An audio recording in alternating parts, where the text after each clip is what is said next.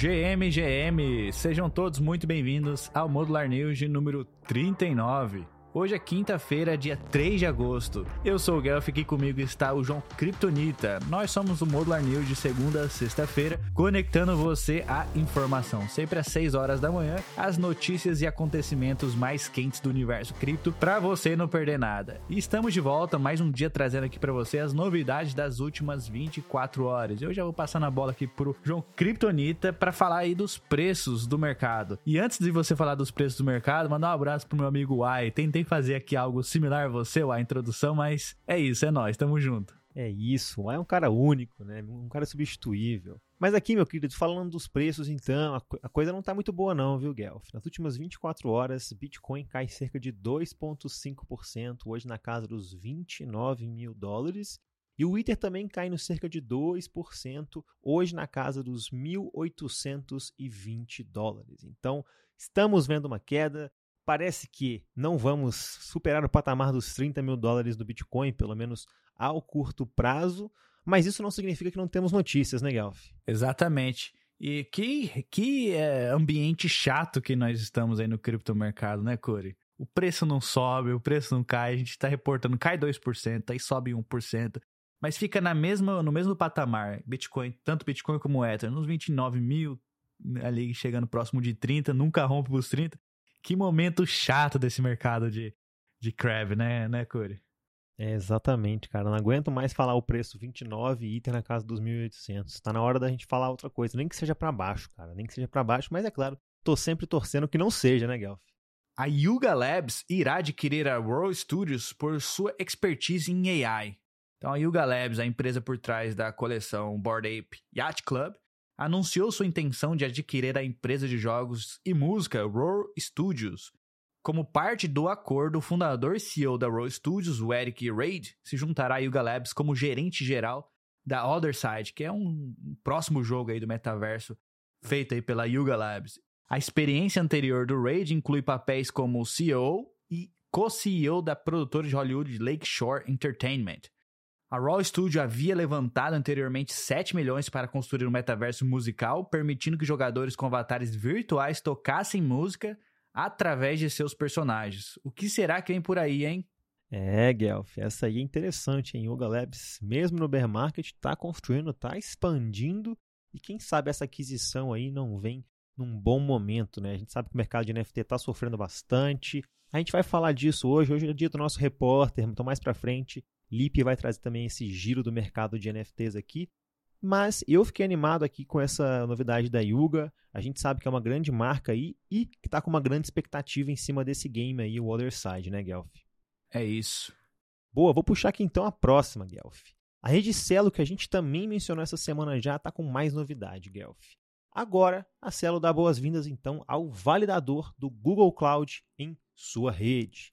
Então agora o Google Cloud está executando um validador da Celo Network, uma blockchain Layer 1 compatível com a máquina virtual do Ethereum, como a gente já trouxe aqui para vocês, projetada para trazer uma experiência móvel para usuários da Web3.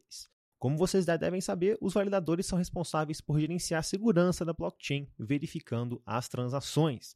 Lembrando também que a Celo está numa discussão aí para se tornar uma Layer 2 do Ethereum, mas isso ainda vai ter que ter aprovação da comunidade, né, Guelph?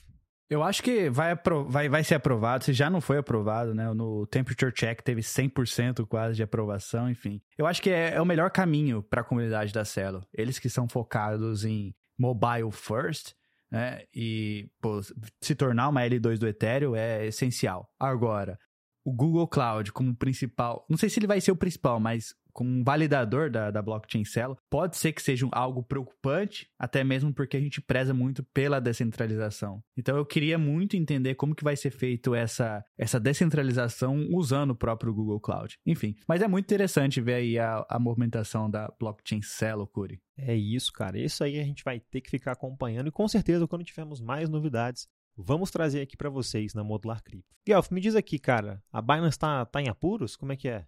É isso mesmo, Curi. A Binance, mais uma vez, aí nos holofotes das, das notícias. É, dessa vez, está enfrentando acusações de fraude lá nos Estados Unidos.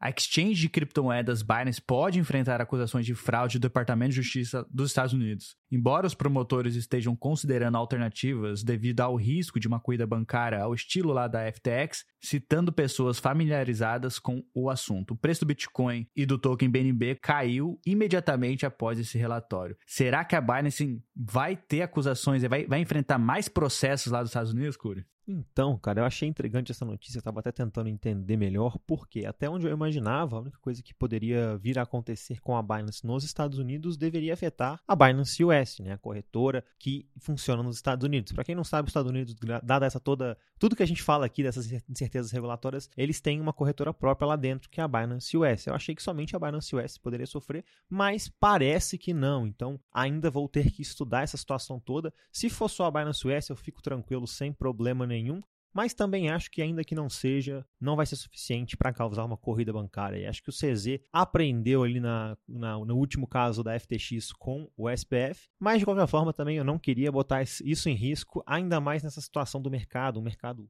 bem duro aí de bear market há mais de um ano, com muita gente sofrendo, com muitos acontecimentos aí macro também não favoráveis para o mercado cripto no geral, mas como eu digo sempre, né, Fran? No fim do dia, só o futuro vai dizer isso aí pra gente. E você acha que Binance vai cair, Fran? Fale bem, fale mal da Binance, mas eles sempre estão dando a volta por cima. Eu sinto que a Binance, às vezes, é anti-governo. Porque países onde foi proibida a negociação de criptomoedas, como a China, por exemplo, a Binance continua sendo a corretora principal. E a mesma coisa lá nos Estados Unidos. A Binance é muito, tá muito bem preparada. Segundo o CZ, eles não têm dívida nenhuma, não trabalham com dívida. Parece que os usuários da Binance não levaram essa, essa, esse relatório como negativo, até mesmo porque a Binance não perdeu tantos usuários, né? Mas veremos. Como você falou, só o tempo vai nos dizer. É isso, e aproveitando que a gente está falando então de complicações lá nos Estados Unidos, vou puxar a próxima notícia aqui então, Frank. GameStop decide encerrar sua wallet de cripto dada a incerteza regulatória. Sabe aonde, Guelph? Lá nos Estados Unidos, exatamente.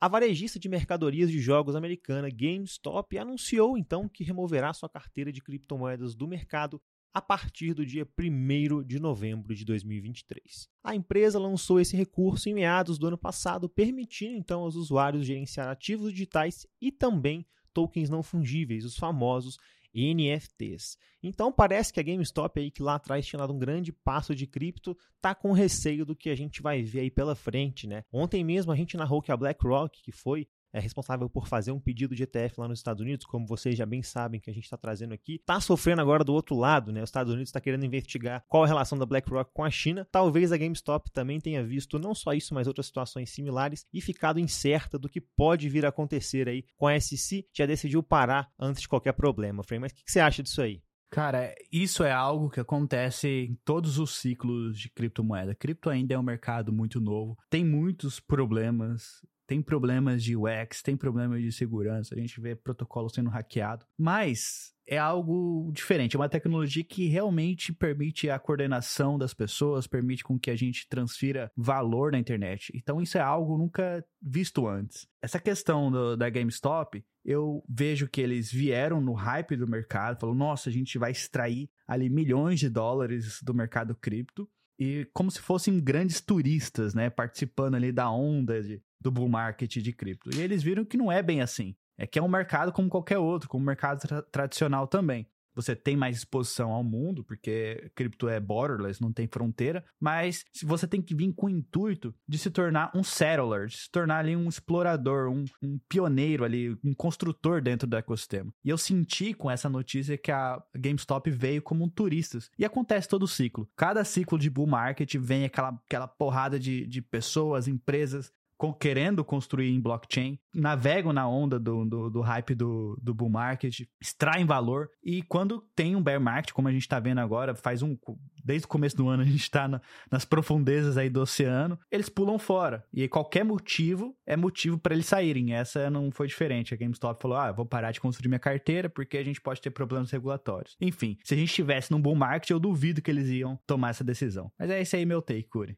Muito bem colocado. Com certeza, né? A GameStop não é a única que está sofrendo aí também nesse bear. A gente vê vários projetos gigantes que também acabaram até mesmo morrendo nesse bear market. Então, tem muita gente sofrendo e a GameStop também não é boba não, Guelph. Não duvido nada que assim que o próximo bull market voltar, ela lance novamente, tente surfar esse próximo hype, Guelph. É isso, quem ficar nesse mercado vai ter um futuro brilhante pela frente. Bom, vamos lá. Amazon Prime está distribuindo NFTs gratuitos para o jogo Mystic Muse da Polygon. O estúdio de jogos Mystic Muse se associou à Amazon Prime Game para lançar o jogo Web3 híbrido de construção de baralho e auto chess. A promoção terá duração de seis meses, oferece itens in-game mensais como Spellstones e pacotes de moedas, além de colecionáveis digitais, incluindo novos campeões e skins, que são tokens não fungíveis, os famosos NFTs, e podem ser usados em futuros jogos Planet Mojo ou vendidos em mercados abertos. Além disso, os membros Prime terão acesso a Mojos Mod Able, que são colecionáveis digitais 3D que podem ser personalizados pelos jogadores. Muito interessante essa notícia que mostra, né, um gigante saindo, que é a GameStop. Eu não sei se é tão gigante assim, mas outro gigante entrando, que é a Amazon. E a Amazon, por muito tempo, nós especulávamos que eles iriam entrar em, em Web3, que ia criar o seu próprio marketplace de NFTs, mas pelo contrário, eles estão entrando de, devagar, primeiro ali com AWS, né, permitindo que é, o pessoal rode nodes do Ethereum ali, rode nodes de outras blockchains, fazendo parceria com a Avalanche agora, fazendo parceria com uma empresa de jogos que vai permitir as pessoas que assinam Amazon Prime a receberem um NFT de graça. E, e outra, Curi, pela Polygon ainda, né, pela Polygon. Então é bem interessante essa notícia aqui da Amazon Prime distribuir NFT na rede da Polygon.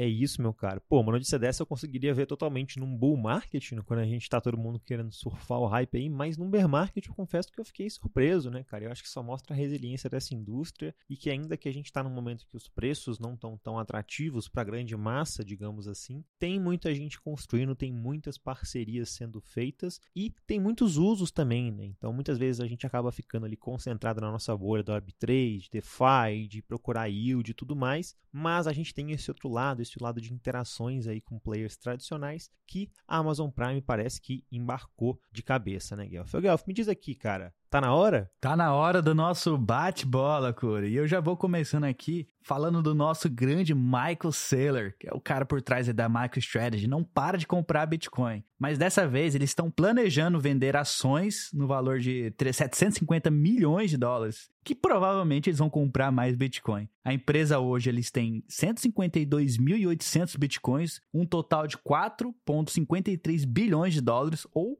29.672 por Bitcoin, o preço médio deles. Se eles fossem vender tudo hoje, eles estariam no prejuízo, porque somando todos os Bitcoins que eles têm hoje, daria 3,9 bilhões. Mas tá aí, MicroStrategy planeja comprar mais 750, 750 milhões em Bitcoin. Que isso, hein, Michael Saylor? Boa, Fran. É, esse aí é um outro significado de bullish. Nem eu, nem eu conheço esse aí. Mas deixa eu puxar a próxima aqui então, Guelph. Lembra daquele projeto que queria comprar sua íris, meu cara? A WorldCoin? Então, WorldCoin foi ontem suspensa no Quênia, um de seus maiores mercados de inscrições até agora. E isso porque o governo está preocupado com essas atividades em andamentos sem ter total ciência e transparência do que está acontecendo. Então o governo foi lá, viu que estão coletando íris de pessoas e falou: não, peraí, como assim, né, Guelph? A situação não tá muito boa para o WorldCoin não, viu, Frank? Ainda mais por uma organização que se autodenomina WorldCoin, né?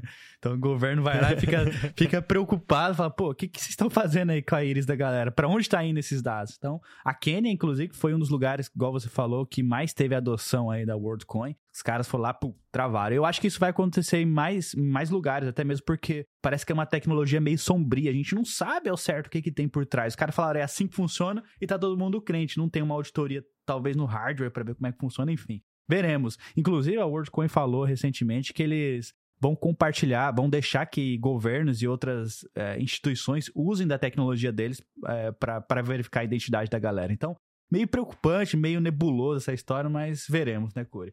Deixa eu avançar aqui então. A Uniswap remove o token REX da sua interface após a SEC alegar que é um valor mobiliário não registrado. Então, só para colocar em parênteses, a Uniswap ela é descentralizada, os contratos da Uniswap são descentralizados, o token REX ainda está lá no contrato da Uniswap, a pool ainda está lá no contrato da Uniswap.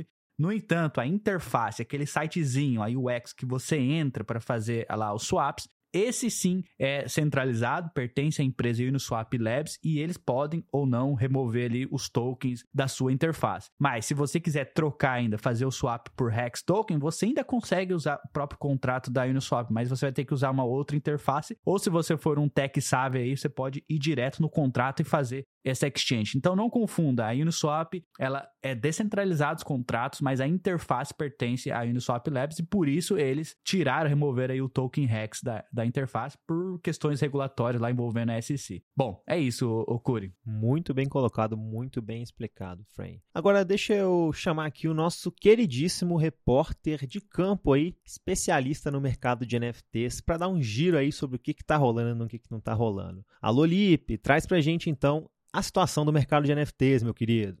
Fala comigo, meus amigos Guelph Curi! Muito bom dia, rapaziada! E aquele bom dia, claro, aos ouvintes do nosso Modular News. Rapaziada, eu sou o Lipe dos Degenerados e vou trazer para vocês aquela atualização sobre o mercado NFT da rede Ethereum.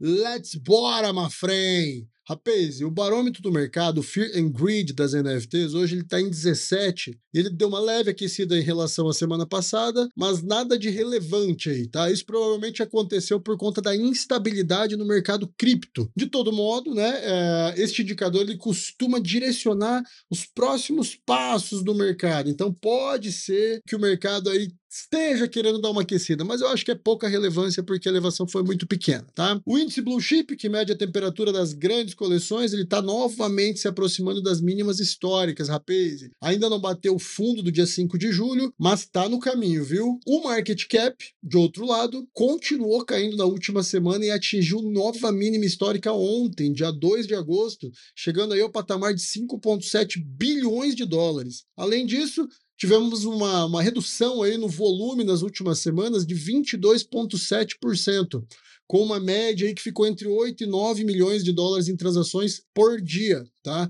É muito pouco para o mercado NFT que já chegou a movimentar mais de um bilhão de dólares por dia. É, essa queda, né, o que, que ela faz? Ela expulsa os flippers do mercado, né? Na última semana a gente teve uma redução aí de 10% no número de flippers, então já vinha caindo da outra semana, tá caindo ainda e permanece assim, tá?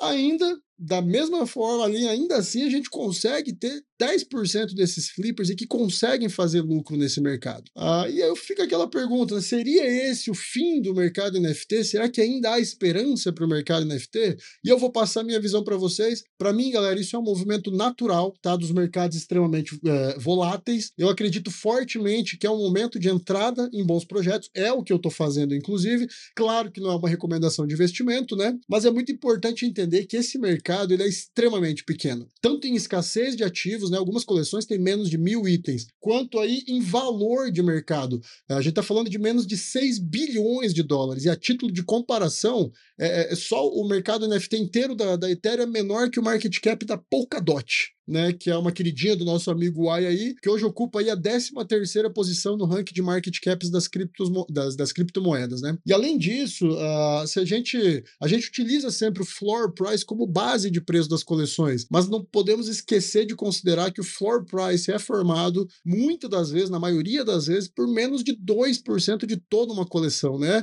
Muitas coleções e tem 1% listado, tem 2%, então não são o preço real daquele ativo, é o preço mais mais baixo, mas não o real. Dito isso, é fácil concluir, na minha opinião, obviamente, que é necessário pouco dinheiro em comparação a outros mercados, claro, uh, para fazer com que esses projetos tenham uma grande elevação nesse, seu, nesse preço mínimo, nesse floor price. Em suma, para mim, ainda sem motivos para pânico e eu sigo comprando bons projetos. Então, meus amigos, esse foi o resumão do mercado NFT dessa semana, com o meu palpite final. Tenham todos aí um excelente dia. Espero vocês hoje à noite, 21 horas, no Degenerados Night Show no Twitter e no YouTube, no canal dos Degenerados. Valeu, rapaz, e um bom dia para vocês.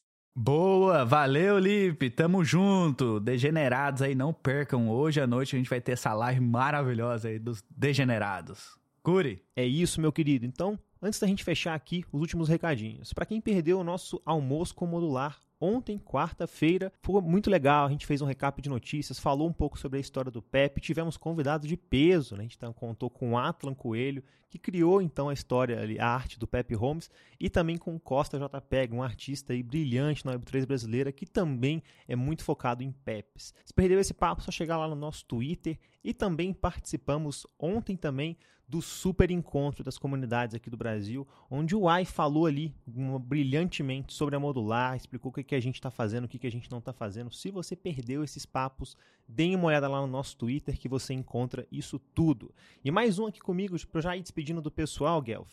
A gente soltou um novo artigo, uma nova pesquisa ontem que ficou muito, mas muito legal. Inclusive foi um dos textos que eu mais gostei ali de ler, Frame que é o texto sobre os diferentes tipos de ZK EVM e a classificação dos projetos existentes. Então, se você está curioso para ver como que Scroll, ZK Sync, Polygon ZK EVM, Linea e outros projetos aí são classificados como ZK EVM ou não são classificados também como ZK EVM, quem sabe, só você chegar na nossa newsletter que você vai conseguir ler esse artigo gratuito para vocês. Frame, eu fico por aqui já, Frame. E o resto é contigo, meu querido. Cara, esse artigo sobre ZKVM explodiu mais a minha cabeça. Agora eu não sei qual que é a minha favorita, se é a Taiko, se é a Scroll, se é a ZK5, porque cada uma tem a seu, seu lado bom e seu lado ruim, né?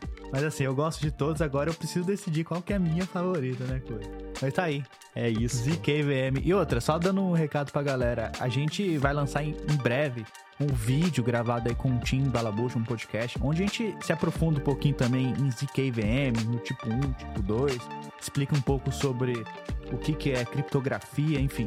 Muito legal, Zero Knowledge, no caso, né? Muito legal, não percam em breve aí no podcast, no, na, tanto no Spotify como lá no YouTube da Modular Crypto. Modular News vai se despedindo, mas você não precisa se despedir da gente. Acompanhe a Modular Cripto em nossas redes sociais. Acesse o nosso site modularcrypto.xyz e tem acesso gratuito aos artigos feitos pelo nosso Deep Research da Modular Crypto. E também acesse aí a página do Mint, mint.modularcrypto.xyz e garanta já o seu Pep Homes. É isso, Curi. Muito obrigado e nos vemos amanhã. Valeu!